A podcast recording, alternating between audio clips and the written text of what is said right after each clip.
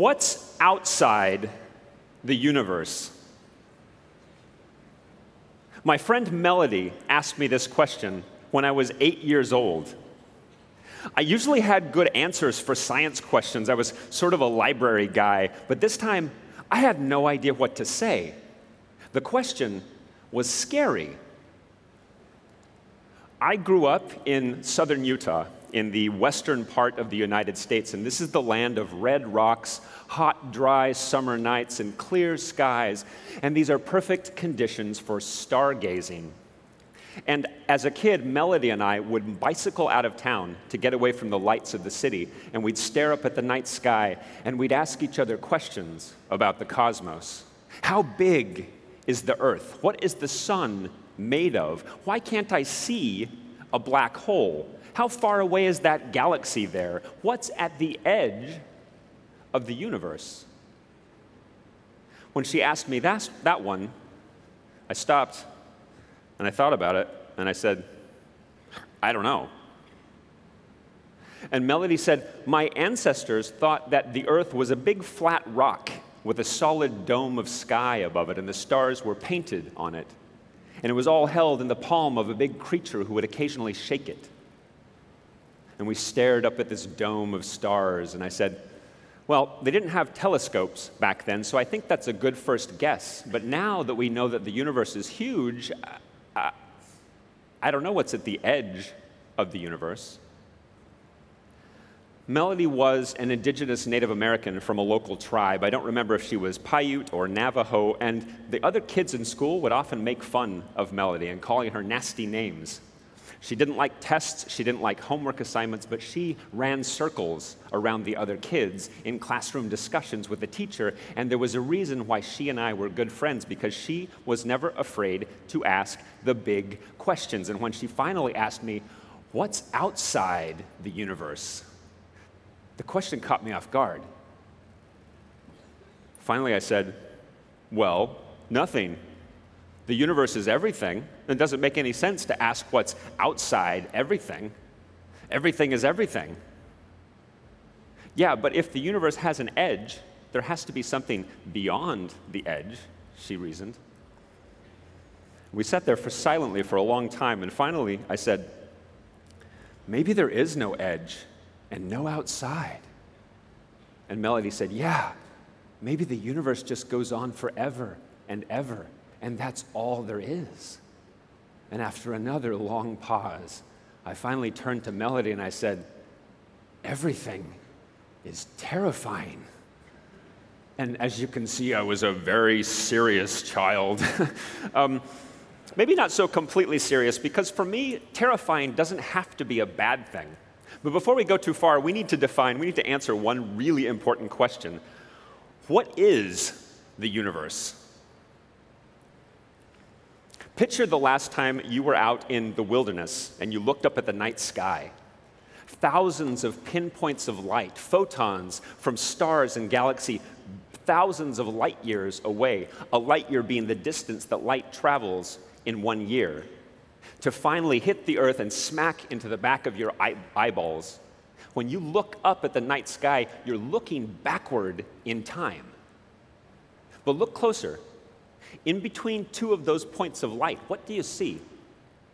It looks like empty space, but it's not. Your eyes are quite good photon detectors for one particular range of photon wavelengths, but on cosmic scales, your eyes are terrible experimental apparatuses because they can only see a relatively narrow range of possible photon wavelengths. And there's way more that's hitting our Earth all the time that you can't see with your eyes.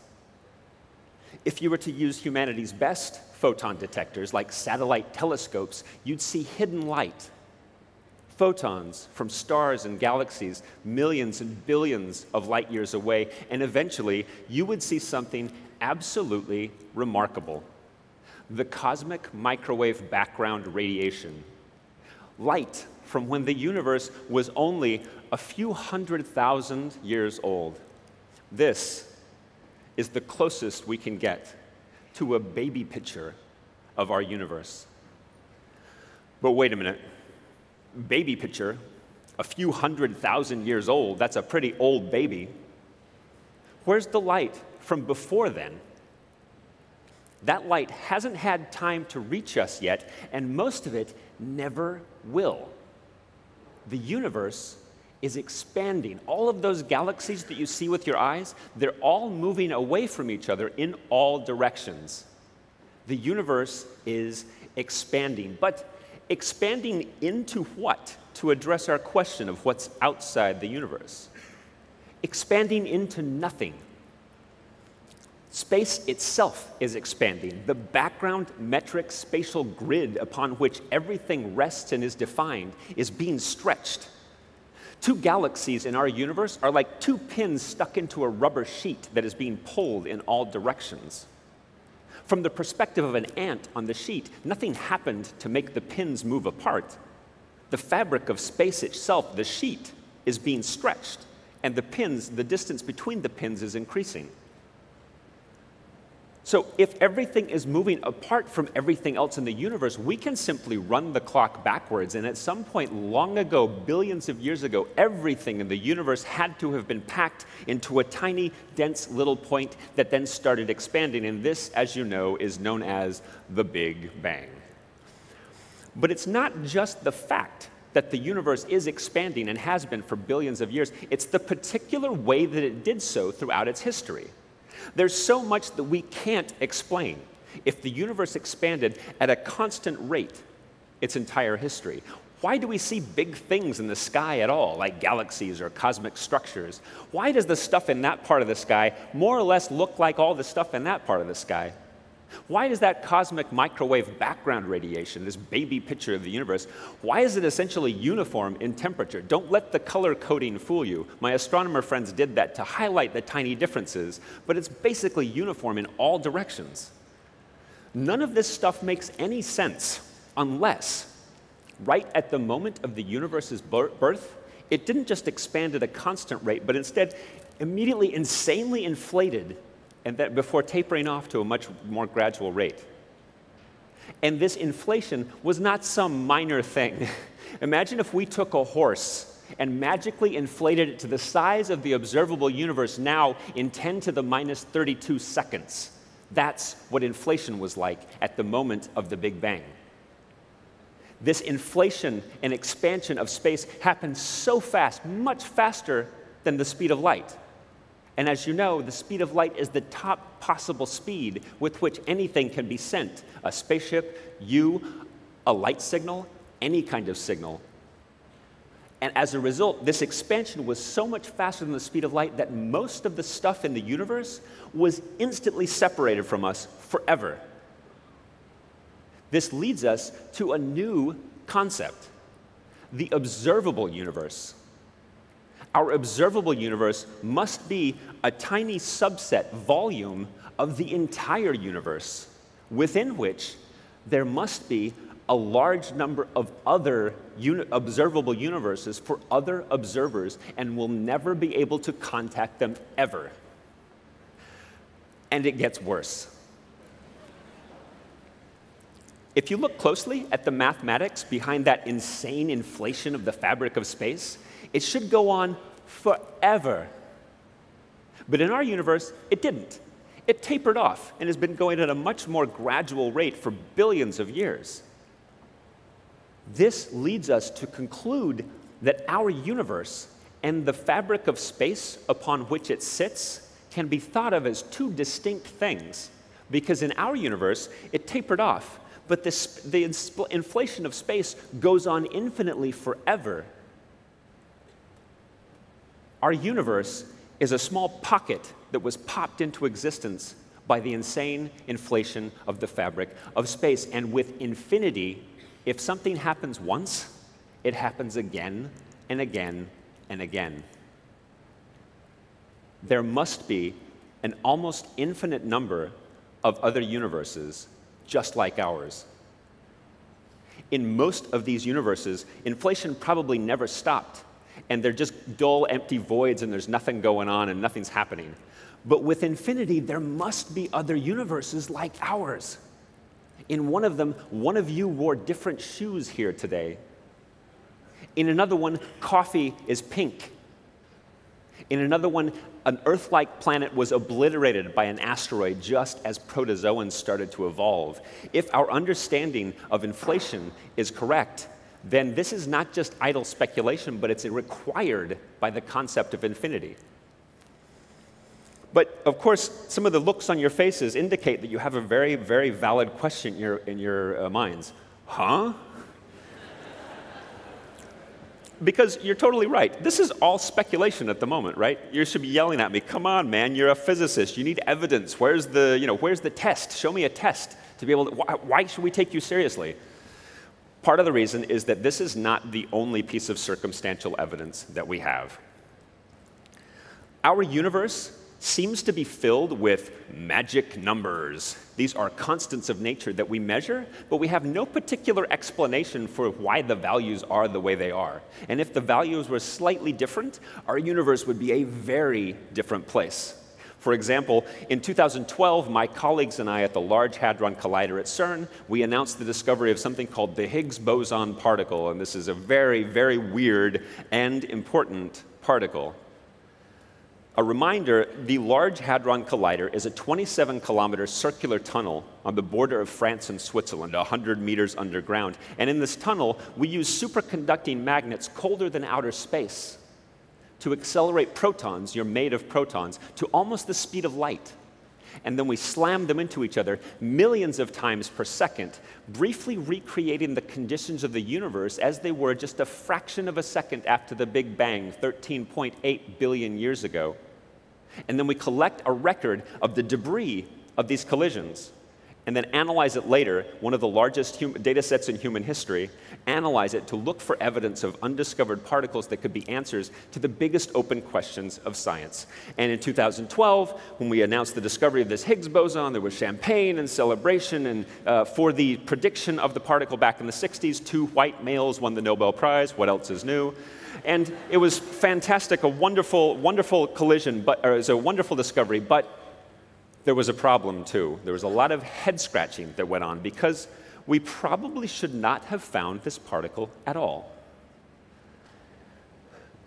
The largeness of experiments like the Large Hadron Collider is important because larger machines allow us to get to higher collision energies. And thanks to Einstein's famous equivalence between energy and mass, E equals mc squared, if nature has a particle with a mass m and we've only ever built a collider that gets an energy that's up to E, e here, we'll never discover it. So this is important because for the Higgs boson, there is nothing in our theory to prevent it from being something gigantically huge, way outside of the range of the Large Hadron Collider. Nothing prevents that from happening. And in particle physics, if something is not prevented, it probably is supposed to happen. It will, probably will happen. But we found it down here. That's weird. That makes no sense. Why would the Higgs boson be sitting right here? One way to explain this that would be very, very, very nice is if there were a few extra particles that we would find just around the same place as the Higgs boson. And this would do something that was called regulate the Higgs mass. You don't need to know the details. But if that were true, that would be a fantastic explanation because the Higgs boson, let's be clear, is very, very important. The Higgs boson is proof positive that something called the Higgs field exists.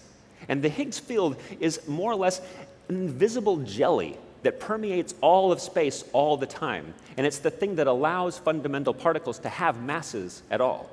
If I'm a particle and I'm zipping through this jelly, I'm dragged a little bit, and a little bit of my energy is stuck into a point that we measure as mass. So it's really good that the Higgs field exists because without it, the electron would have a zero mass. And if the electron had a zero mass, atoms would never have formed in the universe and you would not be here right now. So it's good that the Higgs boson exists. It's good that the Higgs field exists. But what's keeping the Higgs mass down here? If there's no extra particles, and in fact, we haven't found these at the Large Hadron Collider. This is totally bizarre. And it starts to make us think that our universe is really, really strange.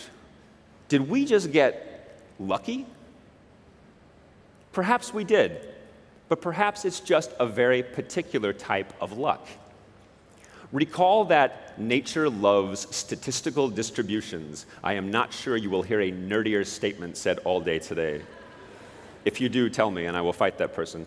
Um, nature loves statistical distributions. The average resting heart rate of males will be distributed as some kind of Gaussian distribution. If you stand on a street, street corner, the rate at which cars will pass you will follow a Poisson distribution. In a sense, mathematics and physics transcend our universe.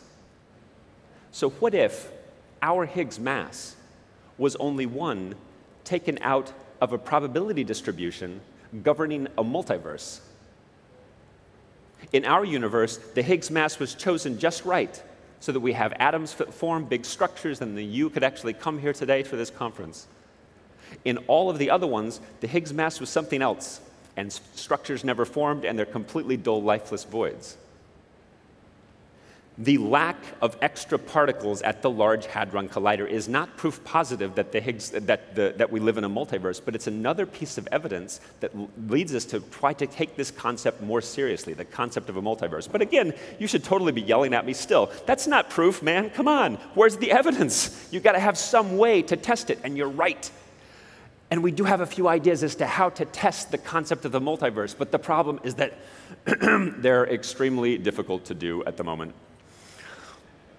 One way is you can look for a bruise on the universe.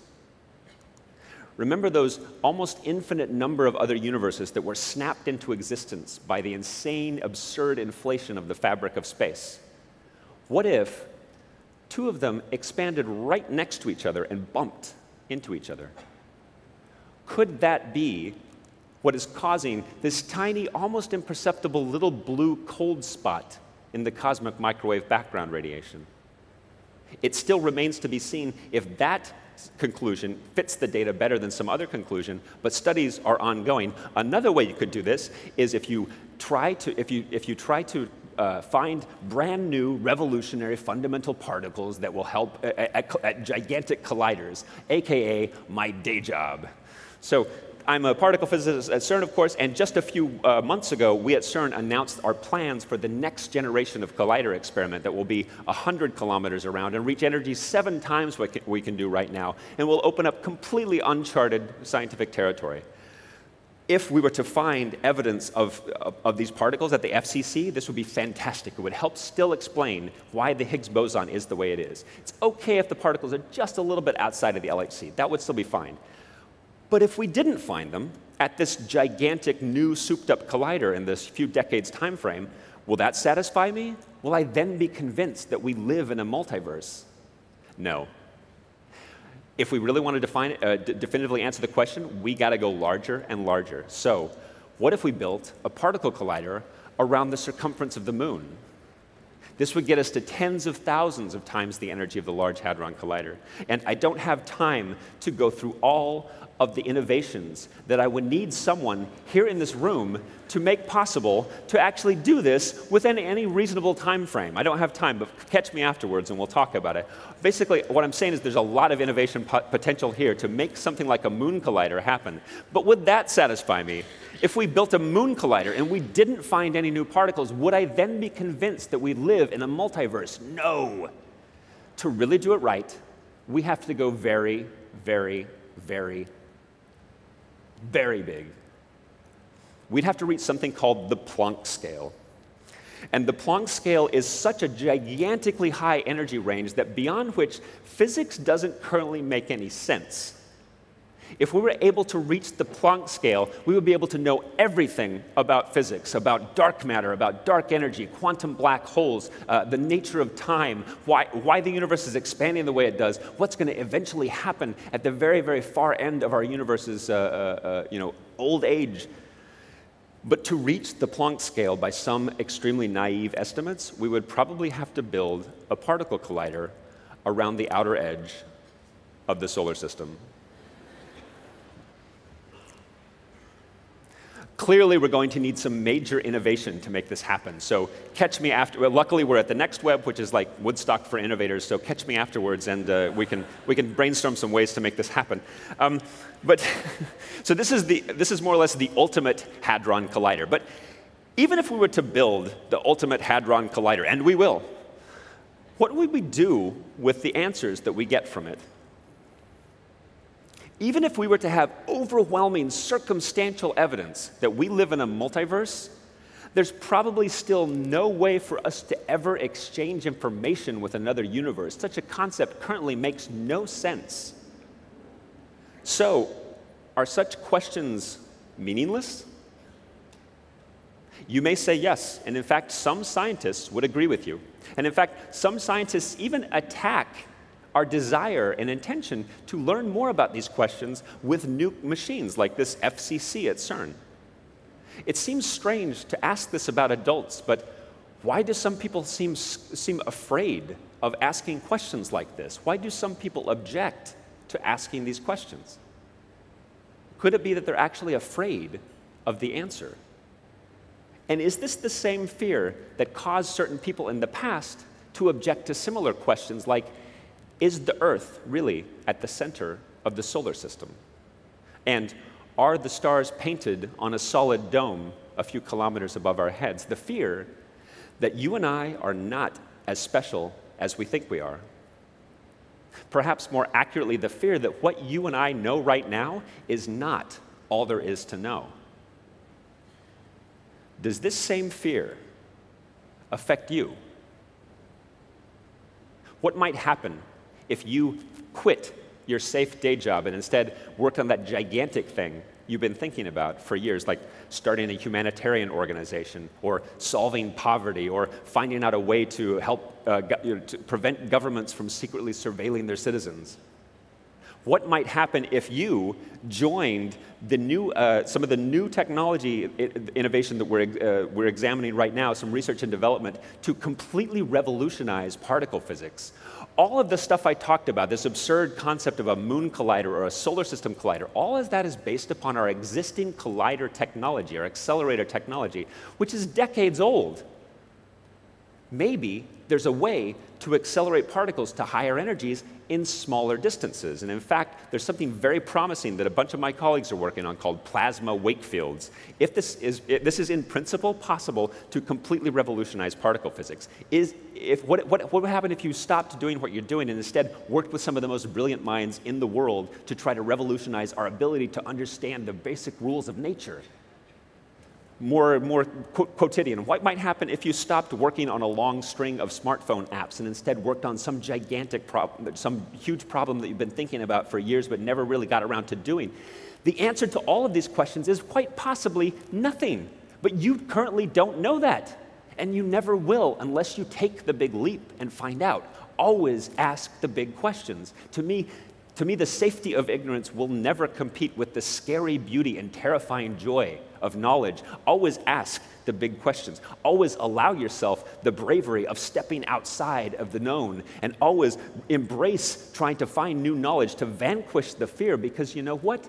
This fear, this fear distracts us from some of the basic objective truths of physical reality. We don't have to be scared of the concept of a multiverse because at the end of the day, we know one thing for sure there is at least one universe.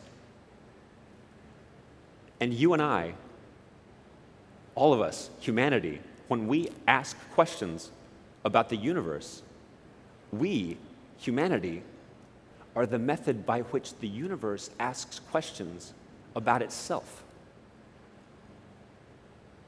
And when I see the US government put children in cages on the Mexico US border and when I see that one of the largest uh, parties, political parties in the Dutch Senate, is founded on explicitly racist, white nationalist, and climate denial policies, and when I see that decades of unfettered global capitalism are rendering the earth uninhabitable due to climate, climate change, and we're not doing anything about it, and when I think about my friend Melody